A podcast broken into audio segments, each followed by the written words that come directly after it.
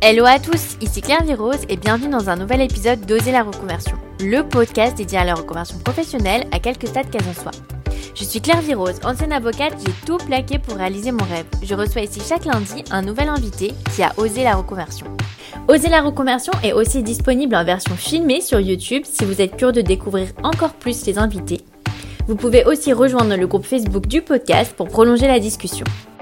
Cet épisode est rendu possible grâce au soutien de Blumencia. Après 15 ans de carrière dans le luxe, Nadège a fondé Blumencia, le parcours de référence en matière de reconversion. Blumencia propose un programme collectif unique et innovant de 12 semaines qui vous accompagne pour faire le bilan et définir un plan d'action pour amorcer votre nouveau projet professionnel.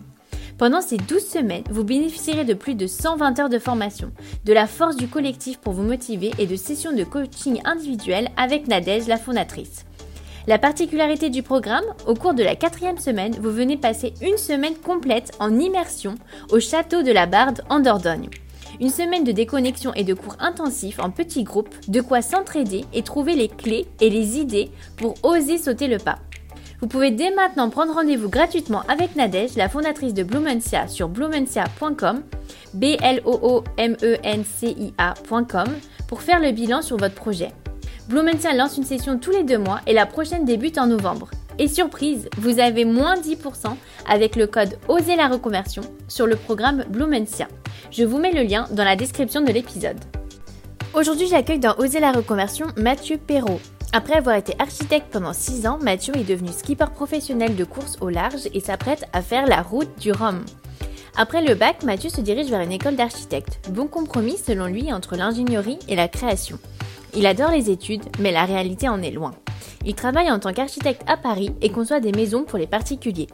Il se retrouve finalement plus à gérer des aléas de chantier, problèmes administratifs qu'à réellement concevoir. Il fait le tampon entre les clients et les ouvriers et il trouve cela difficile humainement. Breton, Mathieu fait du bateau depuis l'âge de 6 ans. Il était moniteur de voile pendant l'été pendant ses études. Alors qu'il était encore architecte à Paris, il se sent frustré de ne pas pouvoir faire plus de voiles. C'est en soirée, sur la terrasse d'un bar parisien, qu'il fait la rencontre qui va changer sa vie. Cette personne lui parle de la course de la Mini Transat, une course en solitaire jusqu'aux Canaries puis en Martinique, accessible à tout niveau. Trois mois après, il achète son bateau et se prépare pour la Mini Transat. Il attrape alors le virus de la course au large. Aujourd'hui, Mathieu est skipper professionnel depuis 3 ans et s'apprête en novembre à faire sa première route du Rhum, un rêve d'enfant. Alors avec Mathieu, on a évoqué sa carrière d'architecte, comment il s'est préparé pendant 3 ans à sa première course au large alors qu'il était encore architecte, comment vivre de sa passion grâce aux sponsors, ses introspections lors de sa navigation en solitaire, comment il a appris à dormir par tranche de 40 minutes, et surtout, comment il a su qu'il allait être papa pendant une escale de la mini transat. Mais je vous en dis pas plus et laisse place à ma conversation avec Mathieu. Bonjour Mathieu, bienvenue dans Oser la reconversion, je suis ravie de t'accueillir. Bonjour Clairvy. Alors, est-ce que tu peux nous dire quel est ton métier actuel? Euh, Ouais, je suis skipper de course au large. C'est-à-dire que je fais de la course euh, en bateau, euh, à voile, et euh, des courses comme la route du Rhum par exemple cette année, donc des courses transocéaniques. Donc on prépare ça toute l'année, on développe des bateaux et voilà. Donc là, tu vas faire la route du Rhum euh, début novembre, ce sera la première fois. Et ça n'avait absolument rien à voir avec ton premier métier. Euh, ça a été vraiment un, grand changement de vie. Est-ce que tu peux nous raconter euh, ce que tu faisais avant? Ouais, bien sûr, je suis architecte et pas architecte naval. Je n'ai jamais construit de bateau. Je faisais bien de, des maisons, de la ville, des immeubles, des bureaux. Voilà, j'ai une formation d'architecte, j'ai travaillé un petit peu avant de radicalement changer d'univers.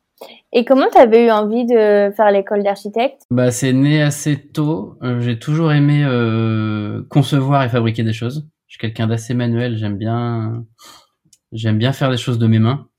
Donc très petit déjà, je bricolais beaucoup et euh, j'ai toujours aimé ce processus de création un peu. Je m'orientais plutôt vers une, un métier euh, type ingénierie, ingénieur.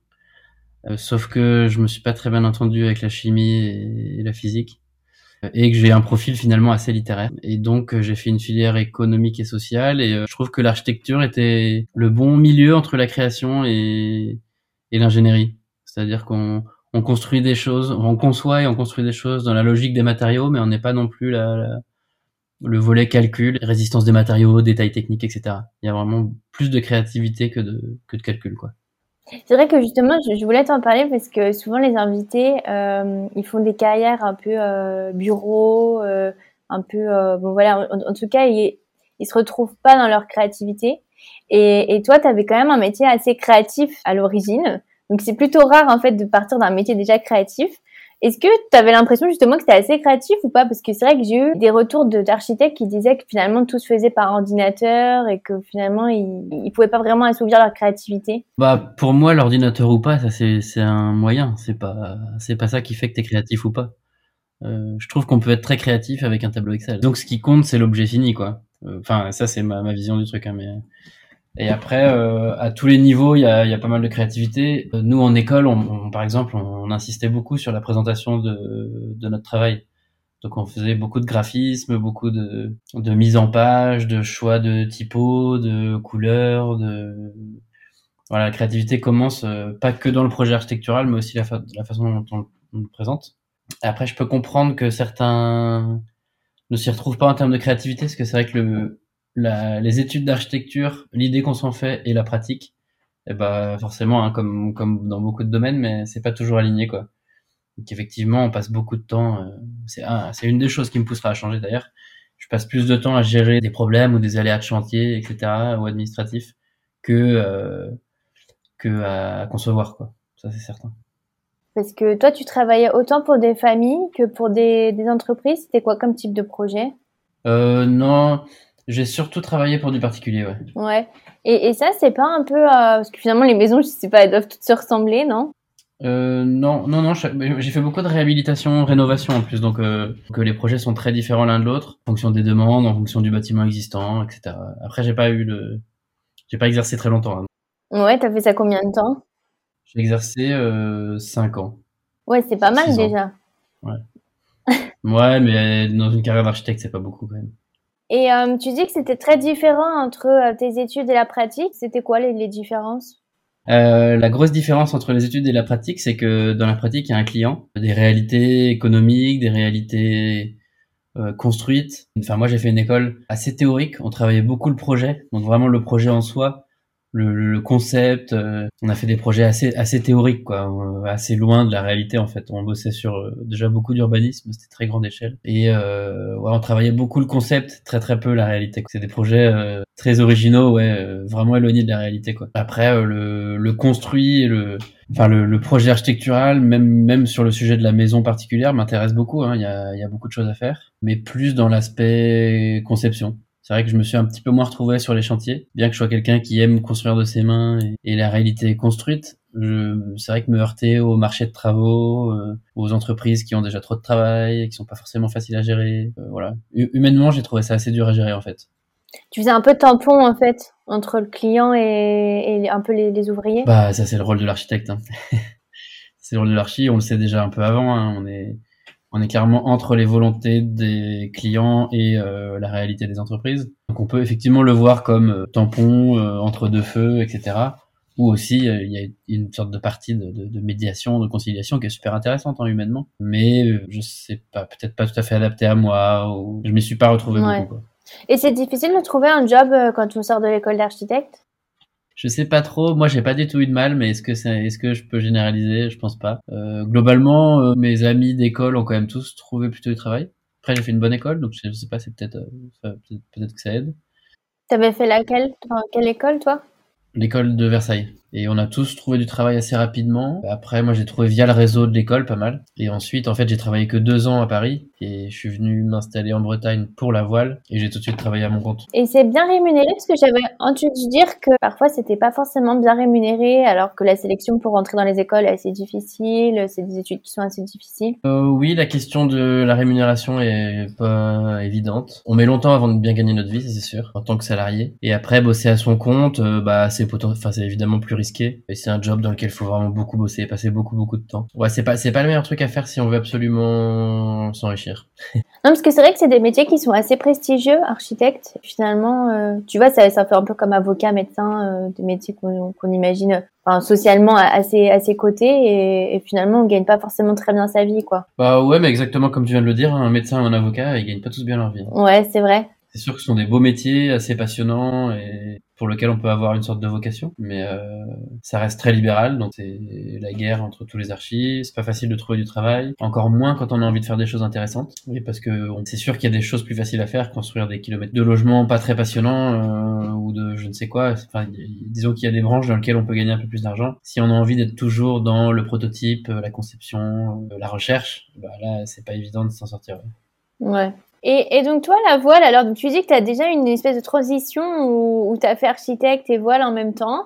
Du coup, la voile, ça te vient depuis tout petit? Tu fais ça depuis toujours? Oui, j'ai commencé à faire du bateau depuis tout petit depuis l'âge de 6-7 ans, je dirais. Mais ça a toujours été un loisir. Mes parents nous mettaient à l'école de voile avec mes frères et sœurs euh, à Saint-Malo quand on était tout petit. On passait une semaine par an à faire de la voile et puis on avait un petit bateau familial, un dériveur quoi qu'on mettait sur le toit de la voiture et qu'on trimballait avec nous pour les vacances. Donc il y a toujours eu cet euh, intérêt pour la voile que partageaient aussi mes grands-parents. Euh, c'est relativement familial. En revanche, on n'a jamais fait de compétition. Il n'y a jamais eu de course, il n'y a jamais eu de régate tout ça est venu euh, très tard quand je me suis lancé moi dans la course au large. Et après, euh, je dirais que c'est pas non plus une passion vraiment familiale au quotidien parce que bah, mes parents naviguent assez peu finalement euh, de façon générale et on n'a pas de bateau de croisière familiale, on partait pas en croisière en famille. Toutes les fois où j'ai fait des croisières où j'ai voulu naviguer, il a fallu que je les organise quoi en fait. Organise moi pour essayer d'aller sur des bateaux. Ouais, ça a toujours été présent mais t'es pas non plus, tu viens pas d'une famille de voileux où tout le monde est passionné par ça, quoi. Non, on a, on a tous un intérêt, on trouve ça tous super sympa. Mais euh, mon frère et moi, on joue beaucoup au rugby. Euh,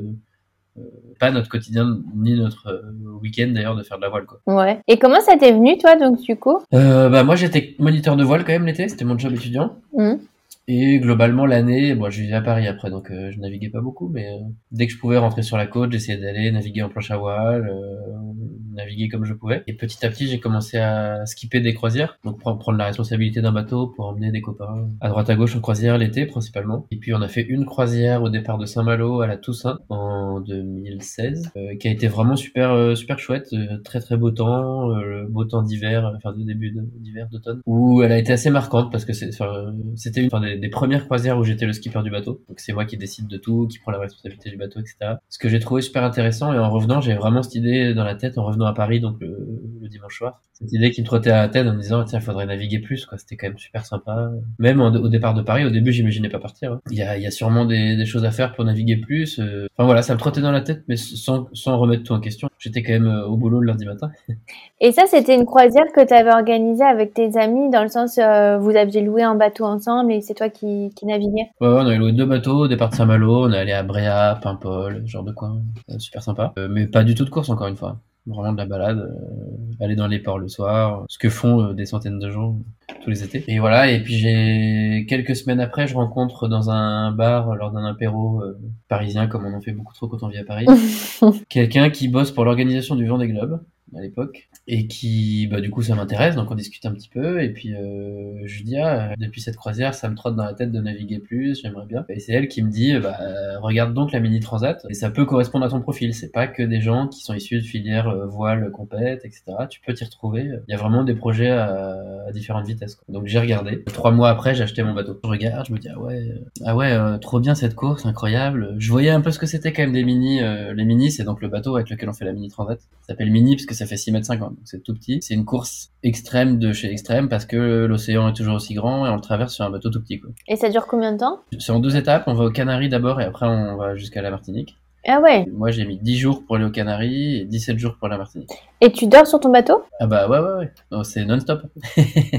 ah ouais parce que quand même faut être quand même aguerri quoi. C'est c'est tu as dit tout niveau mais bon euh, c'est quand même. Euh... Bah tout niveau euh, ouais faut se lancer quoi. Ouais c'est c'est quand même mine de rien assez accessible en fait. Puis c'est juste que l'apprentissage est long. Tu commences en fait tu t'inscris pas à la mini transat direct quoi. T'achètes un bateau puis il y a tout un parcours de qualification qui est long avec des choses à valider étape par étape. Euh. donc après à chacun de mettre la mesure le curseur au bon endroit. Tu commences pas par partir 10 jours en mer en solitaire, quoi. Au début, tu navigues avec des gens qui savent faire, euh, tu fais une petite sortie, puis deux, puis trois, le, dans des forces de vent qui augmentent, etc. Mais au final, il euh, a il Il y a, y a aucune sélection sur le, les résultats. C'est uniquement sur le nombre de milles parcourus en course. Donc faut, que- faut de la fiabilité, de la régularité, quoi. Mais euh, c'est pas une course à l'armement. On n'est pas obligé d'avoir un bateau neuf, etc.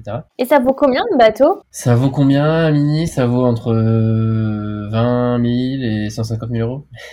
Ah ouais, c'est quand même un investissement parce que donc du coup là c'était déjà un, un premier déclic pour toi. Comment tu t'es dit euh, je, je vais c'est un investissement autant en temps parce que tu dois te qualifier, t'entraîner et financier. Comment tu t'es dit allez je, je le fais? La, pr- la première chose, c'est d'essayer de regarder un peu ce que font les autres, comment ils l'ont fait. Euh, et ça, c'est une démarche qui est commune avec la démarche de l'architecture. On fait encore plus de références, quoi. On regarde les autres projets construits, comment ils ont été faits, pourquoi, comment, etc. Bah, même chose, et c'est passé beaucoup par les réseaux sociaux, notamment euh, sur Facebook, où bah, les, ça, c'est un, un moyen de communiquer assez assez large et très répandu dans ces projets. Tout le monde a une page Facebook où il raconte un peu tout. Donc en fait, je m'en suis énormément servi pour essayer de bah, trouver plein de contacts, de comprendre comment les gens faisaient, comment ils étaient structurés, poser des questions. Puis petit à petit, euh, je passe un coup de fil parce que j'ai le numéro de quelqu'un qui me donne le numéro d'un autre, etc. Enfin, c'est la classe mini, cette première catégorie de bateaux dans laquelle j'ai couru, est vraiment réputée pour l'entraide. Et c'est vrai que ça commence même à partir du moment où tu veux monter un projet, les gens commencent déjà à s'aider.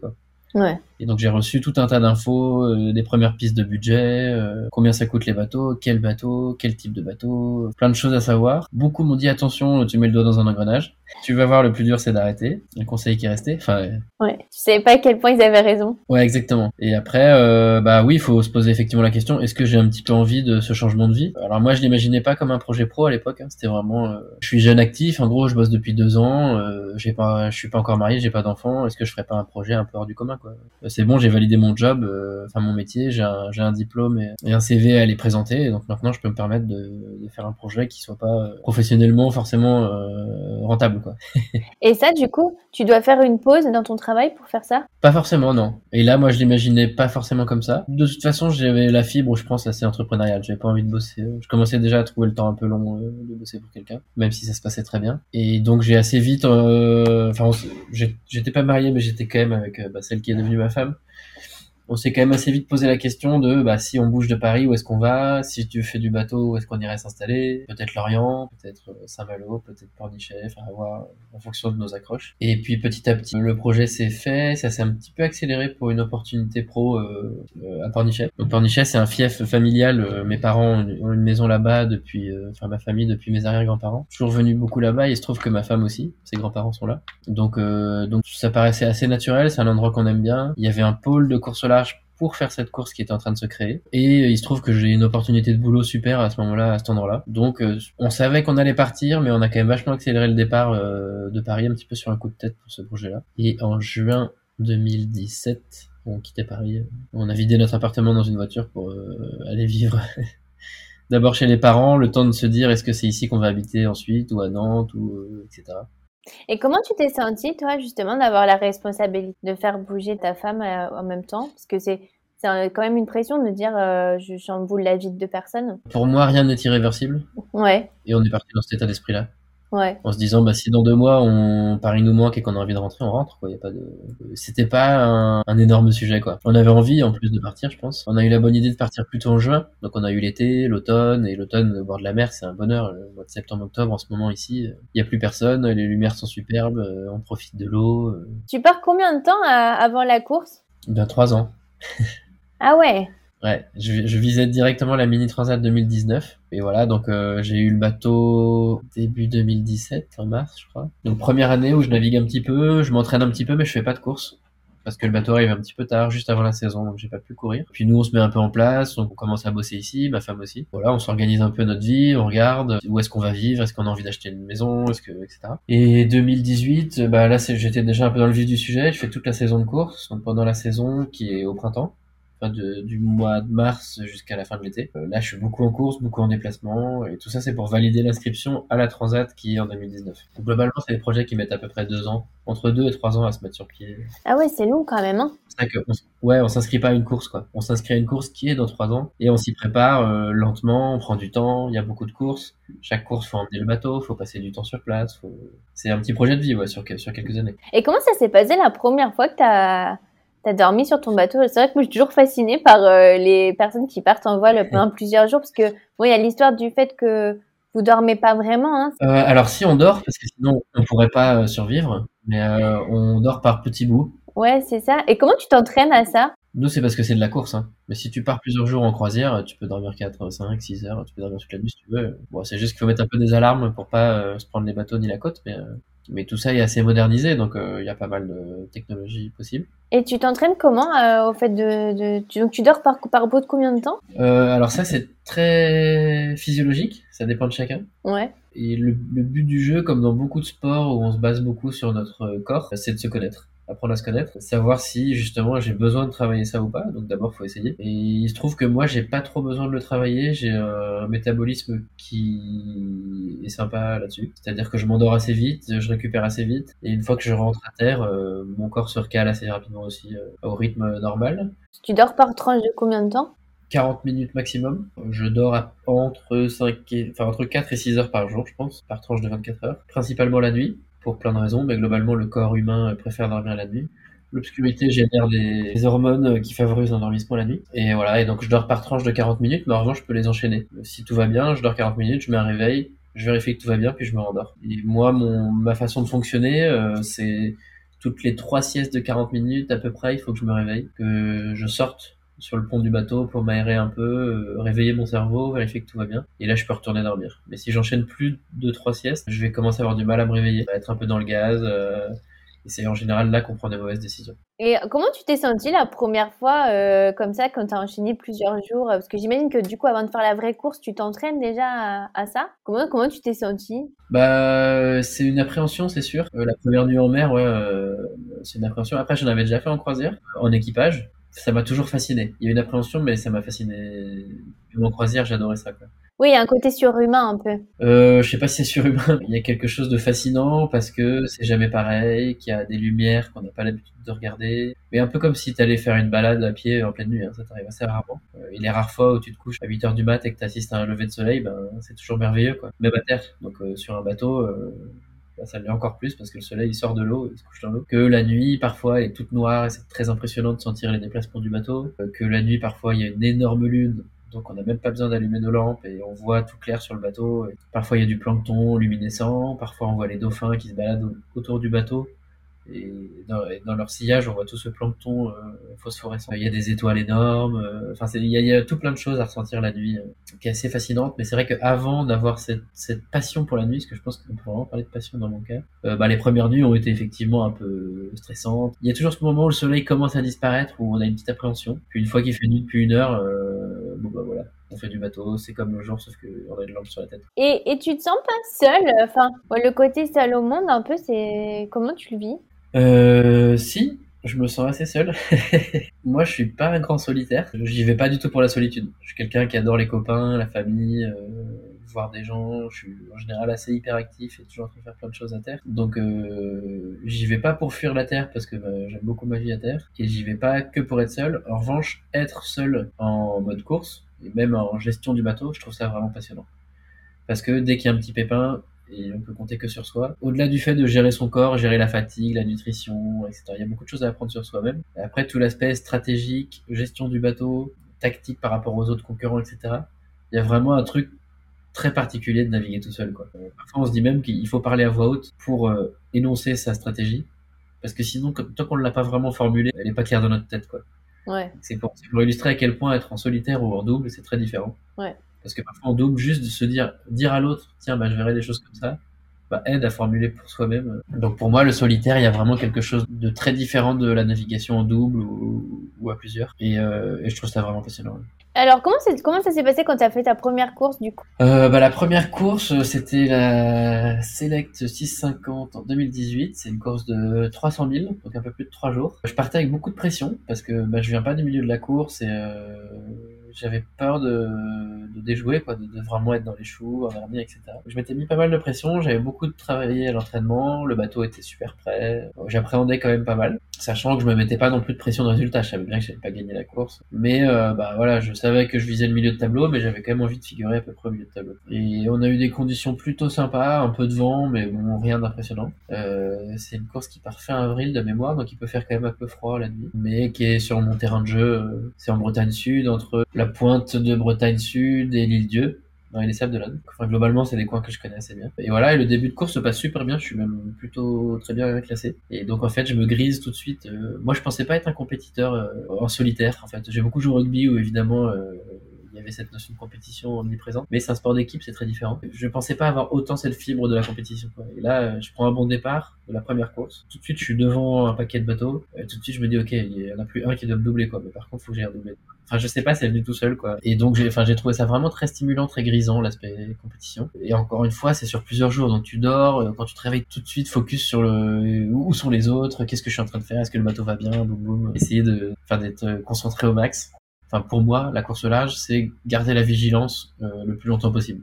Mm. Parce qu'en fait, c'est un sport super dur, les bateaux sont extrêmes, il y a aucun confort, on est trempé, il fait froid, on s'éclate les mains à tirer sur des cordages toute la journée. Enfin, c'est vraiment un sport dur et, et du coup et on dort pas beaucoup donc on perd la lucidité. Il faut voir ce sport comme un jeu d'échecs. Il y a vraiment un positionnement stratégique, donc c'est le positionnement du bateau par rapport à la météo, et le positionnement tactique, c'est notre position par rapport aux autres bateaux. Donc ça c'est vraiment, tiens je vais aller un peu à gauche, comme ça si le vent tourne à gauche, ben je serai favorisé. Mais en même temps je sais que tel bateau, tel concurrent va aller plus vite que moi dans telle condition, etc. Enfin il y a tout un jeu stratégique, et bah forcément euh, jouer aux échecs sans avoir dormi pendant deux jours de suite, hein, pour moi la course large c'est ça c'est euh, on dit souvent être le dernier à faire des erreurs. On sait bien que tout le monde va finir par en faire, mais il faut le faire en dernier. Donc euh, donc voilà, garder cette lucidité, essayer de dormir. Euh, et la première course pour finir, bah, super sensation. J'arrive avec classement au-delà de ce que j'avais imaginé. Et j'arrive, l'arrivée était à Pornichet en plus, c'est à domicile. À 3 heures du matin, il y avait mes parents et ma copine sur le Zodiac à m'accueillir en pleine nuit. J'ai l'impression d'arriver du Vendée Globe, quoi. c'est assez incroyable. Et puis après, on finit par s'habituer à ce genre de petites courses. Mais c'est monté crescendo à toutes les courses au fil de, de l'année. Ouais, parce que ça, du coup, c'était en 2018. Donc là, tu avais toujours ton travail. Et, et, à quel moment tu t'es dit, euh, je, vais, je vais lâcher pour faire ça euh, à temps plein? Alors, la saison 2018, j'avais pris quelques mois pour être à plein temps dessus. Parce que j'avais de la chance d'avoir des projets euh, qui n'étaient pas encore en chantier. C'était des phases d'appel d'offres où en fait, j'ai réussi à dégager du temps pour avoir 2-3 mois à plein temps. Donc j'ai pu consacrer beaucoup de temps au projet, ce qui était bah, forcément super positif pour euh, pour que ça se passe bien. Mais par contre la première année, enfin toute la mini transat, j'ai jamais évoqué le fait de devenir professionnel quoi, d'en faire mon métier. C'était vraiment je fais la mini transat puis je reviens à mon boulot après. J'avais même d'ailleurs sécurisé du travail en m'engageant pour des projets en rentrant de la mini transat. Donc j'avais cette ce qui était d'ailleurs forcément une sécurité financière. Et après en fait c'est je dirais au cours de l'année 2019 où je me suis vraiment vu euh, être passionné par ce projet. Je dis souvent que c'est presque plus par tout l'aspect bateau euh, et gestion de projet que par le fait d'être en mer. Enfin, c'est les deux, quoi. Euh, donc l'aspect gestion de projet, euh, gestion du bateau et le fait d'être en mer, m'a vraiment beaucoup plus passionné, chercher des sponsors, euh, débrouiller les problèmes techniques, etc. Et donc je me suis dit, bah ça serait top de pouvoir continuer. Euh, entre temps, bah, je me suis marié. À l'escale de la mine transat, j'ai appris que j'allais être papa. Enfin donc il y a pas mal de choses dans ma vie privée qui se passaient, quoi. et donc on a quand même réussi à avoir un équilibre en fait avec ma femme de vie autour de ce projet. Elle, elle bosse, hein, elle, est, elle est pas partie prenante de ce projet. Et évidemment, c'est en concertation avec elle. Je lui ai dit, est-ce que t'imagines le fait que je puisse euh, faire de la voile mon métier quoi? Et donc il y avait deux conditions. La condition principale, c'est que ça devienne mon métier. Donc j'arrête de bosser et je suis payé un salaire fixe, enfin de quoi vivre quoi, par mon projet voile. Mm. Euh, je savais que si je voulais continuer, il fallait remplir ces deux cases. C'est pour ça que j'ai choisi la classe 40, les bateaux sur lesquels je cours aujourd'hui, parce que c'est des projets un petit peu plus gros euh, qu'on peut mieux vendre à des sponsors et sur lesquels on peut être euh, effectivement pro et, gagner sa vie. Est-ce que tu peux nous expliquer comment ça marche avec les sponsors, sans rentrer dans les détails, mais plus par exemple, est-ce que tu vas être payé euh, tous les mois euh, Est-ce qu'ils vont te donner au début? Enfin, tu vois un petit peu comment ça se passe pour que toi, tu puisses t'organiser pour vivre un peu Bah ça, il n'y a pas de règle déjà. Ça, c'est le premier truc à savoir. Tout se négocie, quoi. Ouais. En fait, en général, le marin est un entrepreneur, le skipper. C'est lui qui monte son projet. Par exemple, moi, j'ai aucun diplôme. C'est pas du tout un sport fédéral où on est épaulé par la licence de voile. On n'est pas des sportifs de haut niveau d'abord. On, on a, le statut est pas reconnu. C'est un peu en train d'évoluer, mais trop. Ce qui nous rend assez différent d'un footballeur, d'un tennisman ou ce genre de sportifs qui sont encadrés beaucoup par la fédération et aidés. Après, ça n'empêche pas qu'ils trouvent des sponsors, eux, pour financer leur vie, etc. C'est un peu plus encadré. Nous, c'est vraiment très libre. Donc, chaque euh, skipper est un entrepreneur qui crée le projet euh, comme il l'entend. Donc, certains sont propriétaires des bateaux, d'autres pas. Euh, certains s'autofinancent parce qu'ils ont de l'argent. après, à nous de vendre un projet avec un montage euh, X ou Y à un sponsor. En mini, en général, euh, la Mini 650, donc la première course que j'ai faite, on trouve des sponsors, mais c'est pour couvrir les dépenses liées au bateau. On bosse, on bosse, tous à côté, donc on se tire pas de salaire de, de la Mini. En tout cas, moi, mes sponsors, euh, enfin, il y a tout était dans le bateau. J'ai absolument pas, je me suis pas payé pendant cette euh, course-là. Et là, le montage que j'ai actuellement avec Interinvest, c'est, euh, j'ai été très clair depuis le début en leur disant, bah, ça sera mon boulot à plein temps. Il y aura Vincent avec moi qui est directeur de technique du bateau, qui sera également à plein temps. Donc euh, sur le budget de X par année, il y a euh, tant de salaire pour moi, tant de salaire pour Vincent. J'aime bien dire que c'est nos premières dépenses quoi. Au début de mois ou au début de trimestre, on se paye et ensuite euh, avec ce qui reste, on gère au mieux le projet euh, et le bateau pour être le plus performant possible. Mais si on veut que ce soit un projet sérieux, il faut que ce soit un projet pro et donc on peut pas se permettre de pas se payer parce que bah, sinon je j'aurais pas une vie stable. Comment ça se passe l'évolution euh, Parce que bon, euh, on peut pas être sportif toute, sa vie. Euh, c'est quoi en général l'évolution d'un skipper professionnel? Euh, bah déjà, moi je pense qu'on peut être sportif toute sa vie. C'est certain qu'on revoit les, le curseur un peu à la messe.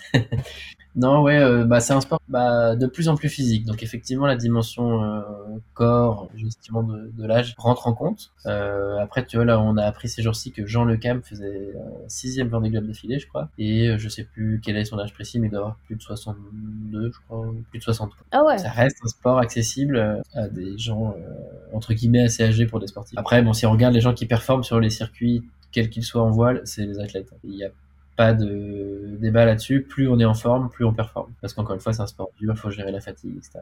Disons que c'est pas un sport pro depuis très longtemps. Donc, euh, je pense que les premiers pros de la voile ont l'âge de mes parents, quoi, à peu près. Euh, on peut déjà voir la façon dont eux gèrent euh, leur fin de carrière, entre guillemets. Il y en a pas mal qui se reconvertissent dans du coaching, dans dans de la formation, de la passation. Euh, Il y en a aussi pas mal qu'on voit un peu sans sponsor et qui n'avaient pas trop prévu de filet. Donc ils sont pas forcément hyper, hyper bien. Encore une fois, comme c'est des projets très entrepreneuriaux, ça- il y a, je pense, autant d'exemples que de skippers. Donc difficile à dire, et moi je me projette vraiment pas jusque-là. Et, et sinon, tu avais pensé à faire... euh, Alors, parce que bon, du coup, tu t'es orienté vers une carrière euh, hyper sportive, euh, sportive de haut niveau, même euh, comme, comme tu dis. Tu avais pensé à faire un peu plus, par exemple, moniteur de voile ou skipper pour, tu sais, ça se fait par exemple des yachts ou, euh, tu vois, des, des gens, par exemple, qui savent pas naviguer et qui ont besoin d'un skipper. Tu avais pensé à cette façon-là de faire de la voile aussi? Euh, non. Non, j'ai jamais pensé à ça. En fait, je me suis lancé dans la course, dans la voile par la course. Ouais. Et après, c'est vrai que je m'étais posé un peu la question, parce que quand j'étais moniteur de voile, c'était donc un job étudiant. Euh, je me suis toujours dit que c'était vraiment un job passionnant, qu'il y avait cette dimension pédagogique, parce que mine de rien, on apprend à des enfants à faire de, de la voile, qui était très intéressante, mais je me suis assez vite heurté à, oui, mais être moniteur à l'année, en fait, c'est euh, déjà dur, parce que l'hiver, c'est pas marrant d'être sur l'eau. Apprendre à des gamins qui ont pas forcément envie d'être là, parce que c'est la sortie scolaire, le, là. Ou alors, faut être entraîneur. Mais, Enfin, je voyais ça comme quelque chose de très précaire, quoi. Donc, je me projetais pas tellement. Ouais. Et aujourd'hui, je me pourrais me poser un peu plus la question, mais je sais pour le coup maintenant que c'est très précaire. c'est pas juste une idée. Et c'est des vies. euh, Alors, être moniteur ou coach de voile, ça, ça me tenterait pas mal. Même si je pense que ce que j'aimerais faire, c'est de l'entraînement hein, pour faire de la course. Là, j'ai encore des choses à apprendre euh, moi avant de pouvoir euh, l'apprendre aux autres. mais pourquoi pas dans quelques années. En revanche, faire ce qu'on appelle du charter, donc emmener des gens sur son bateau, naviguer, ça m'intéresse un peu moins. Ouais. Enfin, c'est une vie très bohème, quoi. Les gens vivent sur leur bateau, euh, rencontrent des gens pour une semaine, puis bah, après, on sait qu'on ne les verra plus jamais. Je suis trop ancré à ma famille, maintenant j'ai deux enfants dans une maison. euh, Je peux pas vivre comme ça, quoi. C'est une vie de, de sédentaire, quoi. Et toi, pour avoir un ordre d'idée, tu, pars combien de temps par an euh, en- temps plein, je veux dire, en, voile C'est une très bonne question, j'ai pas beaucoup compté. Cette année, on a fait une grosse, et justement un peu trop grosse, mais euh, c'était un petit peu compliqué à gérer. Parce qu'en fait, il faut savoir que pour une course de 5 jours à peu près, en gros, on fait euh, au printemps, on a des courses de saison, c'est une course un peu d'entraînement. euh, qui font partie du circuit classe 40, donc c'est la catégorie dans laquelle je cours. Et en général, en fin d'année, on a une course plus importante qui est une transatlantique. Enfin, c'est souvent une transatlantique, donc on va de l'autre côté de l'Atlantique, qui est euh, la Transat Jacques Vabre, la Route du Rhum, euh, ce genre de, courses. Et donc les courses de préparation, elles durent entre 4 et 10 jours, quoi, à peu près. Et en général, pour une course de 5 jours, on est parti euh, 3 semaines, quoi. Parce qu'il faut emmener le bateau là-bas, c'est surtout le, le littoral atlantique. Emmener le bateau là-bas, ramener le camion. Il y a une semaine en général de village départ où il y a des animations, etc. après- Avant le départ. La course qui dure 4-5 jours, puis ensuite à l'arrivée, il faut rester jusqu'à la remise des prix, euh, débriefer un peu, ramener le bateau. Donc en général, je pars 3 semaines pour une course de 5 jours. Et ça, j'en fais presque une par mois. Ouais, au printemps, je suis presque à la maison à mi-temps. Ouais. Et là, je pars euh, deux semaines avant le départ de la route du Rhum, qui elle va durer trois semaines et je reviens ensuite euh, trois semaines après. Ouais, c'est une course de trois semaines. Alors, est-ce que tu peux nous, nous parler un peu de la route du Rhum? Parce que du coup, c'est vraiment dans pas longtemps et ce sera la première fois pour toi. Euh, bah, pour le coup, c'est la course qui m'a qui a fait que je, je suis devenu passionné de course au large parce qu'elle part de Saint-Malo et que mes grands-parents habitaient Saint-Malo. Et donc, euh, j'ai toujours été au départ de la route du Rhum. Euh, j'ai des souvenirs de donner la main à mon frère parce que je suis trop petit pour me balader tout seul euh, sur le village où on allait chercher les posters dans tous les stands, essayer de gratter des dédicaces, etc. Et je dessinais déjà pas mal à l'époque et j'ai dessiné beaucoup de bateaux. Je me revois dessiner euh, Fujicolor 2, le bateau de Louis Perron, sous toutes ses coutures. Je pense même que je dois encore en avoir ça. Et donc la route du Rhum, en fait, elle me passionne depuis que je suis petit. Et mes parents ont toujours suivi, mais non, je sais pas pourquoi. Je pense qu'ils sont, sont assez passionnés de voile, même si ils pratiquent entre guillemets pas tant que ça. J'ai toujours entendu parler de ces courses assez mythiques. Et donc, euh, et donc c'est sûr que c'est un rêve que je vais vivre de, participer à cette course. Après, moi je dis souvent, j'avais jamais imaginé le faire. Je me suis lancé sur la mini transat et la mini transat c'est devenu mon rêve. Quoi. La quête c'était d'arriver à faire ce truc euh, qui était un truc de dingue qui d'ailleurs je pense est une course encore plus dingue que la route du Rhum. Faire la mini transat c'était vraiment l'objectif. Une fois que j'aurais fait ça, euh, le reste entre guillemets sera presque presque du bonus. Donc là, la route du Rhum, je l'aborde comme une compétition maintenant. C'est pas un rêve. J'y vais pas pour traverser l'Atlantique. L'Atlantique, j'ai déjà traversé deux fois euh, en course. Là, j'y vais vraiment pour la compétition quoi.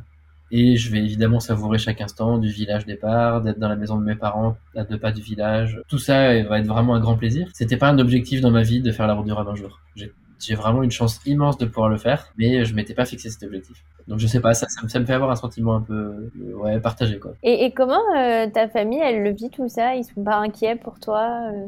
euh, Non, ils ont été inquiets, je pense, au début. Pas facile de, d'autant qu'en mini on peut pas communiquer. On n'a aucun moyen de communication. Donc on part en mer et on revient quelques jours après, on sait pas trop quand. Donc on est traqué, donc il y a une balise sur le bateau qui émet notre position. Donc ils peuvent euh, suivre sur internet. Si le bateau avance dans la bonne direction, a priori c'est que tout va bien dessus. Euh, mais quand on s'arrête pour réparer un truc, ils se demandent toujours si on n'est pas tombé à l'eau. Donc, euh... donc euh, oui, oui, au début il y avait quand même un peu de stress. Je pense qu'il y en a toujours pour ma mère, mais globalement ils ont bien appris à vivre avec. Je crois pas que ça stresse trop ma femme, qui me fait confiance, sait que je suis prudent. Je me suis jamais fait vraiment peur en fait il faut que j'arrête de penser comme ça, mais je me suis souvent dit que j'étais plutôt un bon marin euh, avant d'être un bon régatier, quoi. C'est-à-dire que j'aime bien le gros temps, je me fais plaisir en bateau, je me fais, je suis jamais malade, j'ai jamais le mal de mer, j'ai pas peur, etc. En revanche, d'ici à gagner des courses océaniques, c'est vraiment un autre sujet. Je pense que je les ai plutôt assurés dans le sens où j'ai toujours réussi à prendre beaucoup de plaisir sur l'eau et, euh, même s'il y a eu beaucoup de moments durs qui étaient plutôt liés d'ailleurs à l'éloignement et à la solitude, je suis jamais revenu en étant dans des états extrêmes de fatigue, en disant oh là là j'ai failli tomber à l'eau. Euh, donc je pense avoir réussi à plutôt bien les rassurer. Et d'ailleurs, je suis assez convaincu que c'est pas un sport euh, très dangereux.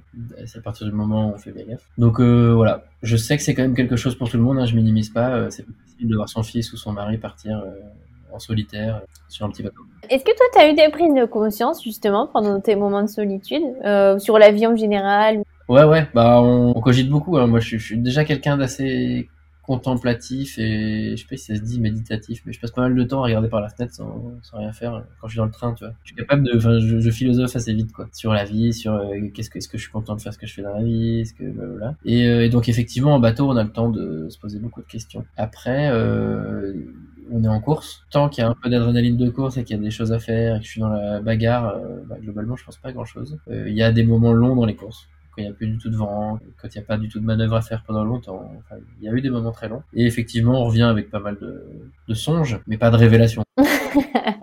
c'est plutôt, tiens, ma vie, elle est quand même chouette. Et voilà, euh, la transat, c'est bientôt fini, mais euh, c'est pas grave parce que je vais retrouver ma vie et qu'elle est trop belle. Moi, enfin, moi, j'ai plutôt ce, ce genre de réflexion. Après, je suis toujours content de repartir, mais euh, enfin voilà, j'ai le sentiment d'être toujours content quand je pars et quand je reviens. Et alors, si tu pouvais en revenir en arrière à n'importe quel moment de ta vie, euh, quel conseil tu te donnerais? Bonne question. Bah, c'est un truc assez bateau, mais euh, c'est le cas de dire. C'est un truc assez cliché euh, dans le sens où j'étais pas persuadé de pouvoir croire autant en mes rêves et les réaliser quoi. Il y a quelques années. Je bossais pour être architecte. Bon voilà, devenir architecte c'était déjà un bon un bon objectif. Mais en fait, quand, quand j'ai parlé aux gens de faire la mini transat, ils m'ont dit mais t'es fou, euh, c'est improbable comme truc. Tu arriveras jamais, et tu vas jamais réussir à trouver des sponsors. Et ben je l'ai fait. Donc je me suis un peu rassuré sur ça. Ensuite, j'aurais dit, bah maintenant, je vais faire la route du Rhum sur un 40 pieds. Et le budget, c'est fois euh, 10, etc. Et mais comment faire n'importe quoi. Euh. En gros, beaucoup de gens n'y croyaient pas, quoi. Et en fait, bah, le, conseil que je me donnerais, c'est qu'il faut y croire, quoi. Peu importe ce que tu entreprends, euh, le, truc principal, c'est vraiment d'y croire à fond. Et évidemment, pour y croire, il faut avoir pesé le pour et le contre, euh, avoir des arguments, euh, être sûr de soi. Enfin, sûr de soi, ou en tout cas convaincu qu'il y a une possibilité que ça marche. Mais euh, voilà, je me dirais ça. Mais après, je suis pas trop quelqu'un qui regrette, je pense, donc je je regrette pas mon parcours quoi. Là, mon école d'archi c'était passionnant, j'ai vécu des trucs super cool. C'est sûr que bah si je m'étais lancé dans une école d'architecture navale, euh, aujourd'hui ça me servirait un peu plus. Mais j'aurais peut-être pas fait ces rencontres là, j'aurais peut-être pas. Voilà. Donc euh, uniquement euh, croire croire très très très très fort en ses rêves et ça, ça aide à faire en sorte qu'ils se réalisent. Alors justement, ça serait quoi ton plus grand rêve professionnel maintenant? Bah c'est une bonne question. Je sais pas trop. Faut, faut que j'arrive à trouver une réponse. Parce que moi, je dis souvent, enfin, il y a beaucoup de gens quand ils montent sur mon bateau, quand euh, quand j'emmène naviguer des gens, ils me disent c'est quoi ton rêve en bateau? Et je leur dis souvent bah c'est ça, c'est ce bateau-là. C'est, euh, enfin, je, je rêvais de pouvoir en vivre et aujourd'hui j'en vis. Donc je, je trouve ça vraiment une chance. euh, Enfin, j'ai une chance incroyable. Après, euh, mon rêve, bah, de continuer à toujours apprendre. Ça, c'est un truc qui me motive beaucoup. Apprendre sur tous les sujets, tout le temps. Je trouve que c'est vraiment très stimulant, donc ça passera probablement par changer de, casquette, pas être forcément que coureur, euh, et peut-être aussi un jour arrêter de faire du bateau, faire autre chose. Euh, mais aujourd'hui, aujourd'hui là, mon avenir pro, moi j'aimerais que ce soit évoluer dans la voile et continuer d'apprendre, potentiellement sur d'autres supports, euh, continuer d'apprendre, progresser. C'est ce que ce qui me motive vraiment le matin, d'aller faire des trucs que je sais pas faire. Non, mais en tout cas, c'est la meilleure réponse euh, que tu dises que tu es en train de vivre ton plus grand rêve. euh, on n'est pas obligé de se forcer à trouver d'autres rêves, surtout si on est déjà en train de les vivre. Et alors, dernière question, c'est toujours la question que je pose euh, à la fin du podcast. C'est quoi pour toi une reconversion réussie? J'imagine que ça passe par ne pas avoir de regrets. Si je regrette, c'est que, que j'aurais pas dû. Reconversion réussie, bah ouais. Moi, je dirais que c'est ça, c'est, pas de, pas de regrets. Mais après, moi, je, je suis désolé de dire ça, mais je sais pas si c'est vraiment une reconversion. Si, probablement, parce que j'ai carrément changé de métier. Mais disons, je, je pense que c'est ma première reconversion. Ouais. Je suis persuadé que je vais en avoir plein. Et je m'imagine assez bien devenir euh, ébéniste, euh, pourquoi pas restaurateur, pourquoi pas. Enfin, j'ai plein d'idées euh, de choses à faire. Bah, je pense qu'une fois qu'on se rend compte que c'est réalisable et que bah, c'est pas, pas si difficile que ce qu'on nous a dit, on se dit, ah bah, tout est possible, le monde nous attend et je peux faire tout ce que je veux, quoi. Oui. Et ça, ça dépend quel est l'objectif. Moi, je cherche pas le confort. euh, Mm. En tout cas, je déteste la routine, quoi. Donc, euh, une fois que j'étais archi 5 ans, puis à la fin, bon, j'avais envie de faire autre chose, quoi. Je, je sais pas si je suis aussi, je serai aussi frénétique toute ma vie. Est-ce que j'ai à ce point-là la bougeotte, mais euh, là, je suis très épanoui dans ce milieu-là. Pour l'instant, j'ai envie d'y rester. Est-ce que ça changera ou pas? Bon, on te réinvitera si c'est le cas dans Oser la reconversion. En tout cas, bonne chance pour la route du Rhum. Donc, je mettrai euh, tes réseaux sociaux sur euh, la description de cet épisode pour que les, euh, les auditeurs puissent te suivre. Bonne chance et euh, merci beaucoup pour euh, tout ce que tu as partagé.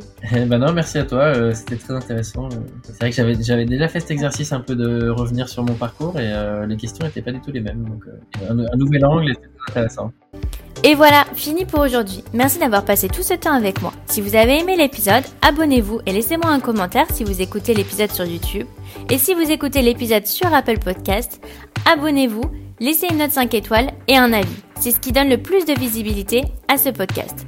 N'hésitez pas à en parler autour de vous et à partager l'épisode sur les réseaux sociaux pour aider un plus grand nombre à oser la reconversion.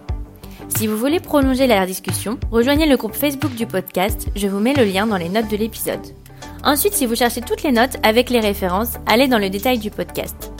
Si vous souhaitez devenir annonceur, me proposer un invité ou me poser vos questions, je serai ravie d'y répondre sur Instagram ou sur YouTube sous le pseudo Claire Virose ou par mail à l'adresse clairevirose.gmail.com.